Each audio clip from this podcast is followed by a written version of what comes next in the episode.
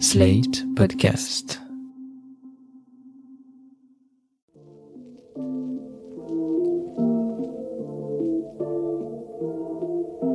Salut et bienvenue dans New Deal, le podcast Slate Ifri TTSO qui décortique l'actualité américaine en compagnie de Laurence Nardon, responsable du programme USA à l'Ifri. Bonjour Laurence. Bonjour Romain. Alors Laurence, it's finally happening. Trump s'est rendu mardi après-midi, le 4 avril 2023, à la convocation du procureur Alvin Bragg à New York pour que son inculpation lui soit officiellement notifiée dans l'affaire Stormy Daniels. Et c'est une date historique parce qu'une inculpation, c'est une première pour un président américain. Alors, depuis, Trump est rentré chez lui en Floride et il a jusqu'en août prochain pour présenter des recours à un procès qui pourrait se tenir à partir de janvier 2024. Vous nous aviez expliqué les faits il y a 15 jours, mais cette inculpation reste évidemment la nouvelle de la semaine pour les États-Unis et on en veut encore. Dites-nous déjà, Laurence, comment les choses se sont passées? Eh bien, ce qu'on a vu hier 4 avril, c'est vraiment un cirque médiatique complet, aussi bien à New York autour de la Cour de justice de Manhattan qu'en Floride à Mar-a-Lago. Mais la première chose que je voudrais poser, c'est que, vous l'avez dit, Trump s'est donc bien rendu à la convocation. Il a fait cet aller-retour Floride-New York-Floride entre lundi et mardi. On avait pu craindre qu'il ne refuse de bouger, qu'il se terre à Mar-a-Lago, ce qui aurait obligé le gouverneur de Floride, Ron DeSantis, à l'extrader. Mais Trump a manifestement préféré jouer la carte du citoyen honnête injustement accusé. Citoyen honnête, nous retiendrons cette phrase, Laurence. Et alors comment s'est passée cette journée? Eh bien, il est arrivé en début d'après-midi dans le bureau du procureur de Manhattan, Alvin Bragg. Il n'avait pas de menottes parce qu'il y avait des agents de service secrets qui étaient là et qui étaient garants de lui. Il n'a pas non plus eu droit à la photo de face et de profil, le fameux mugshot, parce qu'il y avait trop de risques de fuite de cette photo dans la presse, ce qui aurait déclenché des recours juridiques euh, très inutiles.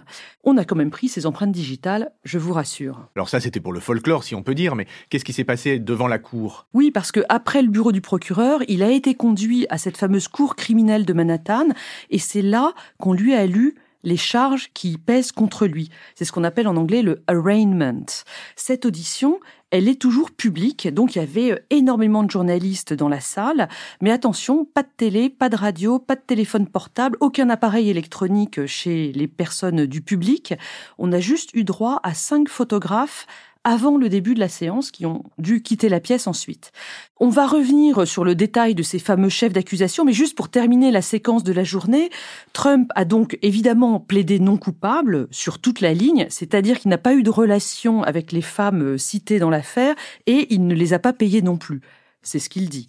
Après l'audition, il est ressorti en homme libre, il est rentré à Mar-a-Lago, d'où il a fait un discours, c'était en fin de journée hier, assez court, 20 minutes.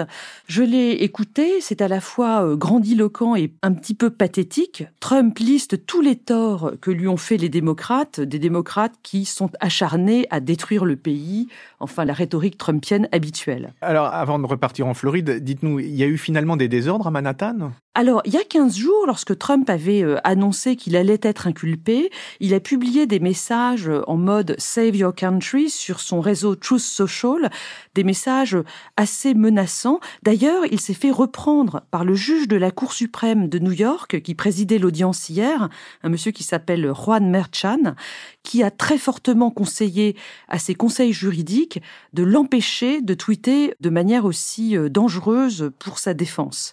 On craignait donc des désordres à Manhattan. En effet, le maire de New York, Eric Adams, avait prévu pas moins de 35 000 policiers dans la ville. Et il y a eu une petite manif organisée notamment par Marjorie Taylor Greene, qui est cette représentante extrêmement trumpiste de Géorgie. Mais c'était un petit peu minable. Il y avait beaucoup plus de journalistes que de manifestants. Dans les faits, c'est vrai que c'est pas pratique d'aller manifester à New York pour les suprémacistes et autres miliciens pro-Trump. Je cite l'un d'entre interviewé par le New York Times, il explique que c'est trop loin, il y a trop de péages et on ne sait pas où se garer. En gros, l'émeute prédite n'a pas eu lieu. Bon, maintenant qu'on a parlé des problèmes de parking, revenons dans le dur. Les chefs d'inculpation qui ont été présentés par euh, le procureur Alvin Bragg, c'est quoi exactement? Eh bien, le procureur a présenté deux éléments bien distincts. Le premier, ce sont les chefs d'accusation proprement dit, et il y en a 34.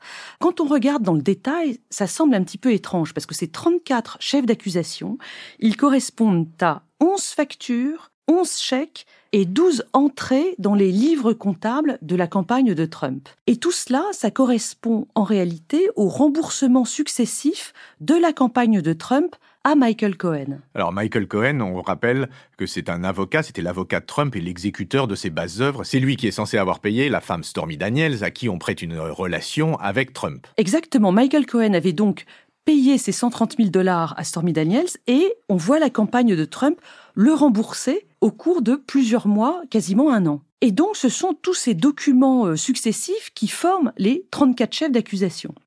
Pour terminer là-dessus, ces 34 éléments constituent dans un premier temps des délits, puisque ce sont des violations sur la tenue des comptes de campagne de Trump, mais dans un deuxième temps, et c'est là toute la subtilité de l'accusation du procureur Alvin Bragg, ils constitueront peut-être un crime parce qu'ils viennent violer la loi sur le financement des campagnes électorales. Mais c'est pas tout. Le procureur a aussi apporté un second élément dans son accusation, et ce second élément, ça s'appelle un statement of fact, un établissement de faits, le procureur reconstitue un plan général qui aurait été ourdi par Trump pour faire taire les personnes qui racontaient des affaires gênantes.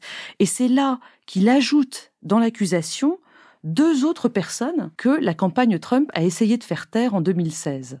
On parle plus de Stormy Daniels là, mais on parle de Karen McDougall, une playmate que Trump aurait payé 150 000 dollars pour acheter son silence, et puis un portier de la Trump Tower à New York que les équipes de campagne de Trump auraient fait taire pour 30 000 dollars seulement, parce que ce monsieur, Dino Sajudin, prétendait pouvoir prouver que Trump avait un enfant naturel caché. Ces deux paiements-là, ils sont pas passés par Michael Cohen, ils sont passés par le National Enquirer, qui est un tabloïd à la solde de Trump. Alors effectivement, cette histoire d'enfant naturel, c'est un scoop, vous me la prenez complètement, Laurence. En revanche, Karen McDougall, vous nous en aviez parlé il y a 15 jours, et c'est effectivement une playmate qui, elle aussi, aurait eu une affaire de relations sexuelles avec l'ancien président américain. Mais alors la question à 64 000 dollars, Laurence, c'est quand même, est-ce que Trump peut toujours se présenter aux élections maintenant qu'il est inculpé? Et par la suite, s'il était condamné et incarcéré, pourrait-il toujours se présenter ah oui, c'est des questions brûlantes en effet. Eh bien, rien dans la Constitution des États-Unis n'affirme qu'un candidat à une élection présidentielle ne peut pas être inculpé ou doit avoir un casier judiciaire vierge. On a beaucoup parlé ces derniers jours du précédent avec ce candidat qui a mené campagne depuis sa cellule pour les présidentielles de 1920, c'était Eugène Debs, un candidat socialiste obscur qui était accusé d'espionnage. Eh bien, il a fait campagne depuis sa cellule de prison. Mais alors, faisons un peu de politique fiction. Qu'est-ce qui se passerait si Trump était élu en novembre 2024 et qu'il était aussi en prison à ce moment-là? On est en terrain juridiquement inconnu, c'est évident, mais il pourrait sans doute demander à une cour fédérale de le faire libérer à ce moment-là, et puis à l'inverse, ses adversaires pourraient certainement invoquer le 25e amendement pour déclarer le président nouvellement élu inapte à assumer les fonctions de sa charge. Ce serait peut-être une voie moyenne euh, face à cette dramaturgie, mais est-ce qu'il n'y aurait pas une possibilité de condamner Trump à une peine d'inéligibilité? Eh bien là aussi, la Constitution américaine ne prévoit l'inéligibilité d'une personne que si elle a activement participé à une insurrection ou une rébellion contre les États-Unis. Et donc là, vous voyez qu'il faudrait que les choses avancent plutôt dans l'affaire de l'assaut contre le Capitole. C'est là qu'il pourrait être condamné à l'inéligibilité. Mais revenons sur le terrain de l'opinion. Est-ce que vous pouvez nous décrire quelles ont été les réactions du public américain face à cette mise en accusation? Au-delà des manifestations qui ont eu lieu hier à New York et qui étaient un petit peu tièdes, on a vu dans cette première phase que la base de Trump restait stable. Le taux d'approbation de l'ex-président est toujours à 38% contre 55% de désapprobation. Mais ce qui me semble plus significatif, ce sont les sondages sur une primaire républicaine entre Trump et son grand rival Ron DeSantis. Trump a renforcé son avance sur DeSantis ces dernières semaines. Il le mène désormais dans l'ensemble des sondages par une moyenne de 30 points, ce qui est absolument énorme. Et puis enfin, Trump annonce avoir levé pas moins de 7 millions de dollars depuis l'annonce de son inculpation le 30 mars. Mais l'establishment du parti suit l'opinion ou il est en train de se détacher de Trump? C'est ce que je trouve vraiment désolant. On voit que les ténors du parti républicain ont de nouveau eu une opportunité de se tenir droit et de tenir tête à Trump et l'on voit qu'une fois de plus, ils se sont lamentablement couchés devant Trump. Ils reprennent tous le couplet d'un procès politique contre un homme innocent. Ron DeSantis le fait sans doute par calcul politique, mais le pire, c'est peut-être Mike Pence, l'ancien vice-président de Trump, qui a été menacé de mort pendant l'assaut contre le Capitole il y a deux ans, qui a été insulté par Trump, et on le voit aujourd'hui dénoncer euh, ce procès qui est un outrage à la justice des États-Unis. Mais alors, puisqu'on est sur le sujet euh, Ron DeSantis, je fais une petite aparté, est-ce qu'on sait quand il va annoncer sa candidature ou renoncer à sa candidature d'ailleurs eh bien, il faut qu'il fasse d'abord modifier la loi de Floride. Actuellement, il doit renoncer à son poste de gouverneur s'il veut faire campagne pour les présidentielles. Mais dès que la loi de Floride sera modifiée, il annoncera très probablement sa candidature. Ok, et du côté démocrate, qu'est-ce qu'on dit? Eh bien, les démocrates disent qu'il est vraiment dommage que Trump ne soit pas inculpé pour les autres affaires euh, beaucoup plus sérieuses, assaut contre le Capitole, Géorgie, euh, documents euh, classifiés, etc. Mais ça va peut-être venir. En même temps, on l'a dit, les démocrates ont plutôt intérêt à une campagne Biden-Trump qu'à une campagne Biden-DeSantis. Sur Trump, on a dit qu'il avait 38% d'approbation et 50% de désapprobation. Bah ça, ça ne le fera pas élire en 2024. Mais ça nous donnera en tout cas l'occasion d'en reparler, Laurence, et de ça, je me réjouis. Merci, Laurence, et à la semaine prochaine. Merci, Romain. À la semaine prochaine. New Deal chaque semaine sur Slate, TTSO, Lifree et sur vos plateformes de podcast préférées.